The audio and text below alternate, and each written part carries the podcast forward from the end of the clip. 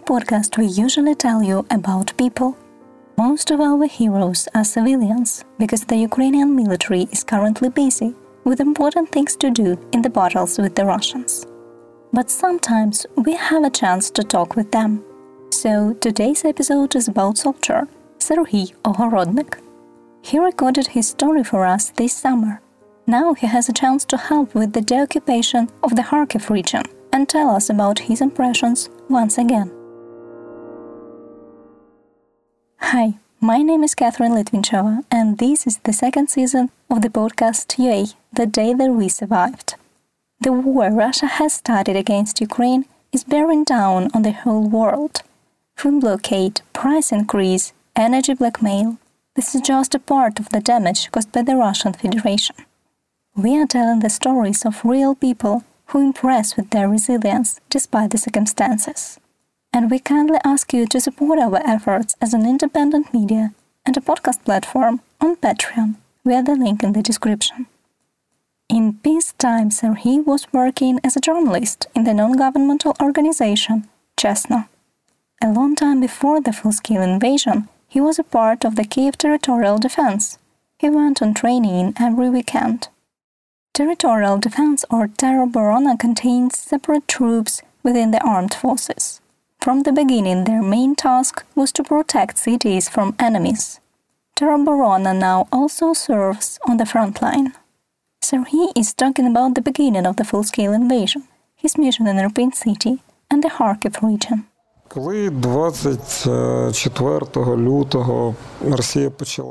When Russia began a full scale round of aggression on February 24, it basically continued the ongoing war since 2014.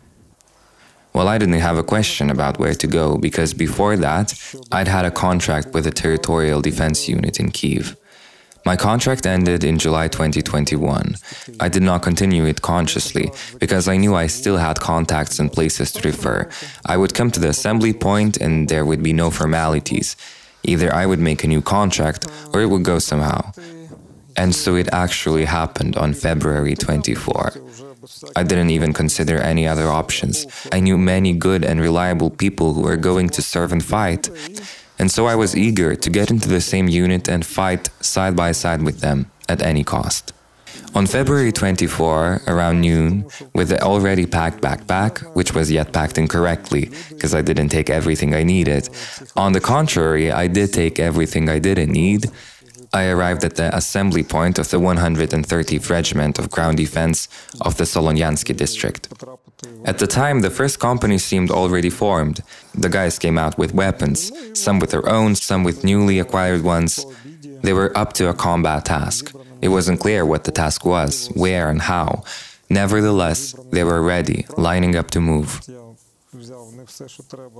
The following companies were formed the second, the third, the fourth, the fifth one, and so on.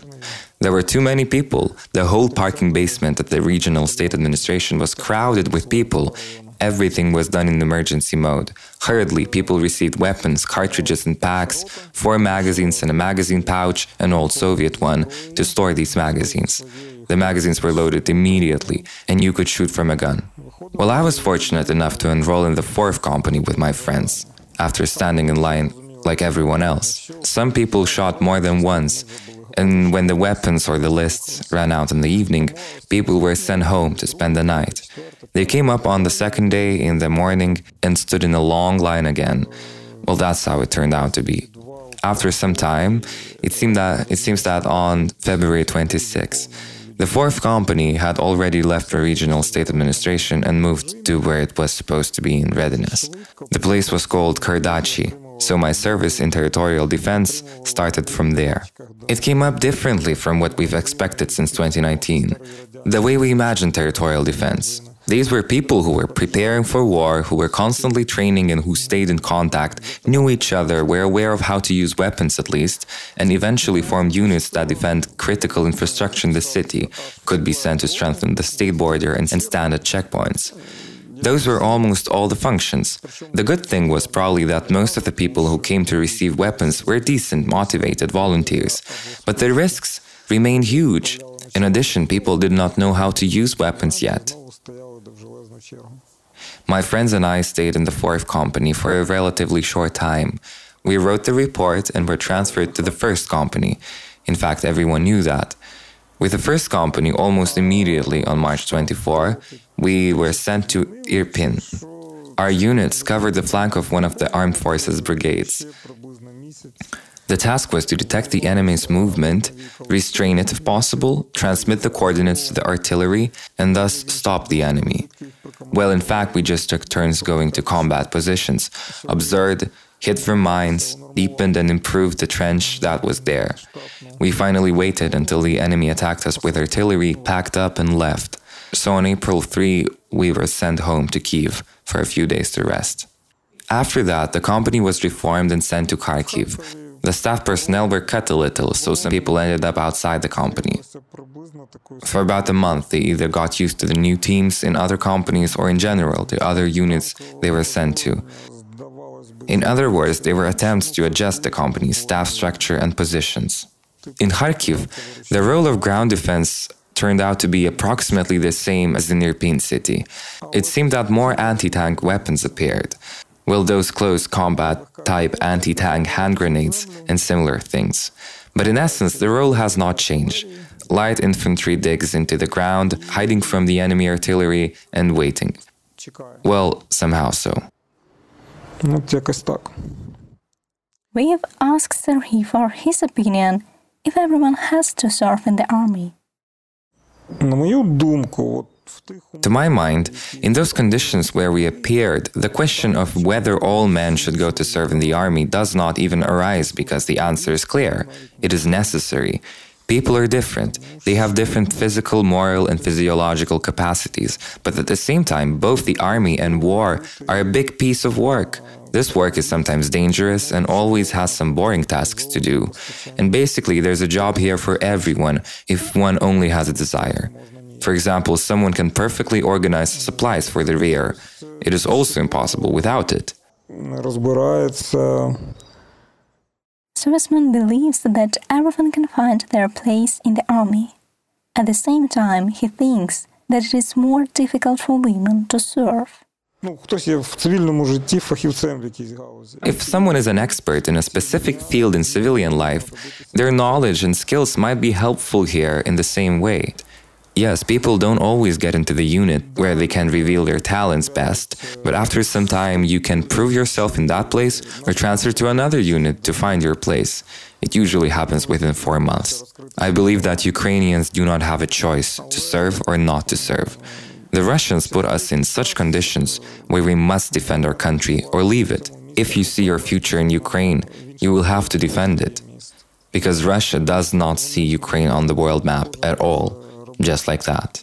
Moreover, it is very difficult for women in the army. It certainly looks like not their place, but some exceptions show that women can also find their place in the military. For instance, in one company, there is a married couple, a man and a woman, who were mobilized without serving or fighting experience. They perfectly arrange food and various supplies necessary for the company. In other words, people have found a place where, like on Maidan, everyone can do something efficiently, quickly, perfectly, and beneficial. They found their business, and I don't know who could handle it better than them. There are also women who perform combat tasks not worse and maybe sometimes better than men. But regarding the conditions of comfort and convenience, it is much more difficult when women are in the unit, but that is kind of normal. Але це нормально. Serhiy made all the previous recordings in summer, and now you're about to hear his new stories from the front. The armed forces liberated the Kharkiv region from the Russians in the first half of the year. Це дуже, дуже і дуже. It is a very, really, very enjoyable feeling to walk on the liberated land from where you were shot at just yesterday as it was occupied. These people who had such an experience, they are the very lucky ones. Of course, we walked carefully, looking around under our feet and through the bushes. Nevertheless, it is a feeling of relief and happiness. Of course, we did not meet residents on this track. It was a road with bushes on both sides. We were passing Russian positions. Their positions were very well fortified, seriously dug in and covered. The Russians seemed to be preparing to hold the defense steadily for a long time. They left a considerable supply of ammunition, cartridges and boxes, food, canned goods, anti tank weapons, jet infantry, flamethrowers, mill, handheld anti tank grenade launchers, and a lot of everything.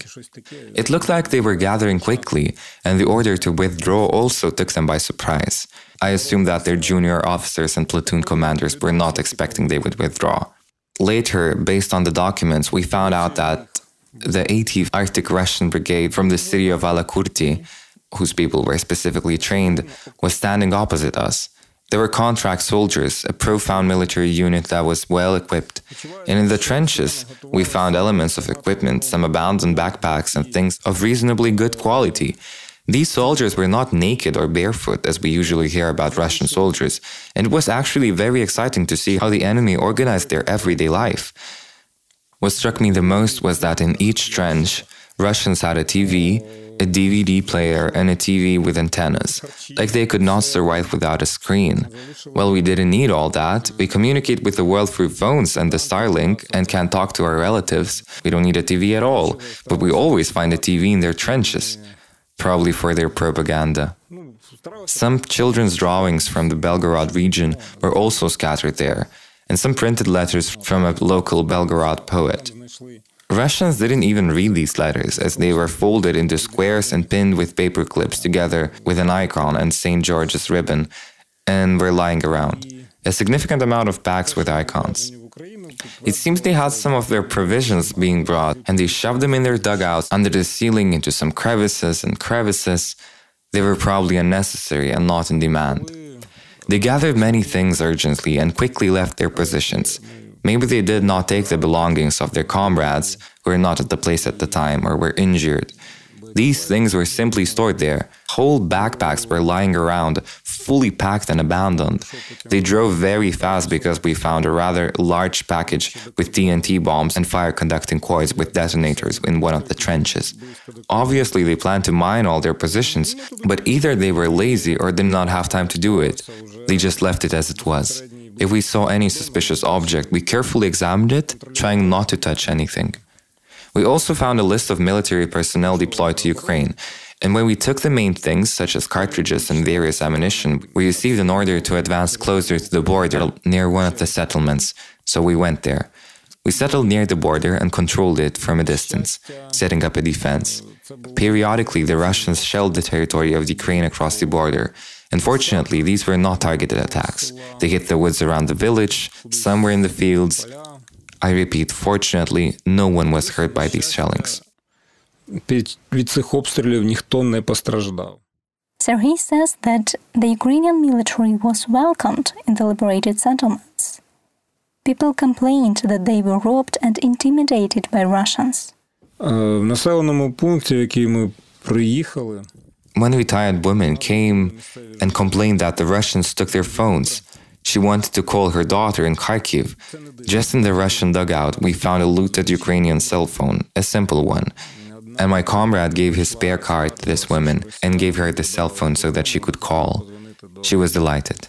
She said that the Russians robbed them and stole the money they collected either for buying an apartment or from selling an apartment. Now I'm afraid to be incorrect, but the sum was significant. When the Russians came, they locked the owners in the kitchen for an interview. Meanwhile, others rummaged through the house, found money, and stole it. And the whole village knows about this, as a matter of fact. Therefore, the residents greeted us. When we were changing positions while another unit was coming to our place, we stopped near one of the houses for a technical reason. Something in the car had to be replaced or we needed a pit stop, I don't remember. An old woman came out of the gate, saw us, and asked, Why? Are you already going? I asked her not to worry about anything. We were just going on a vacation, which meant a rotation, and others would come instead. She was so emotional, and it was very touching. Clearly, the people did not want the Ukrainian army to leave their place. The locals told us that the Russians standing there, and that place was a border village, so actually the Russian there, those are Russians from distant Russian regions, not from Belgorod, but from somewhere in the Caucasus. They're Urals, and there were police officers, Dagestanis. People were very wary of these Russian soldiers. They were terrified, which is understandable. Although there used to be normal relations between the border villages in Russia and Ukraine, some people have relatives in Belgorod, some in Kharkiv. But here, these ties were all broken. The war changed everything. People were afraid. When the Ukrainian army came to the village, people sighed in relief. It was palpable. Люди зітхнули з полегшенням. Це було відчутно. We are very thankful to Serhiy for his records and for his service. That was all for today. It was me, Catherine Litvinchova, and our UA, The Day That We Survived podcast. You can find useful links in the description to this episode. Stay safe and listen to Ukrainians. This episode was supported by Urban Space 100.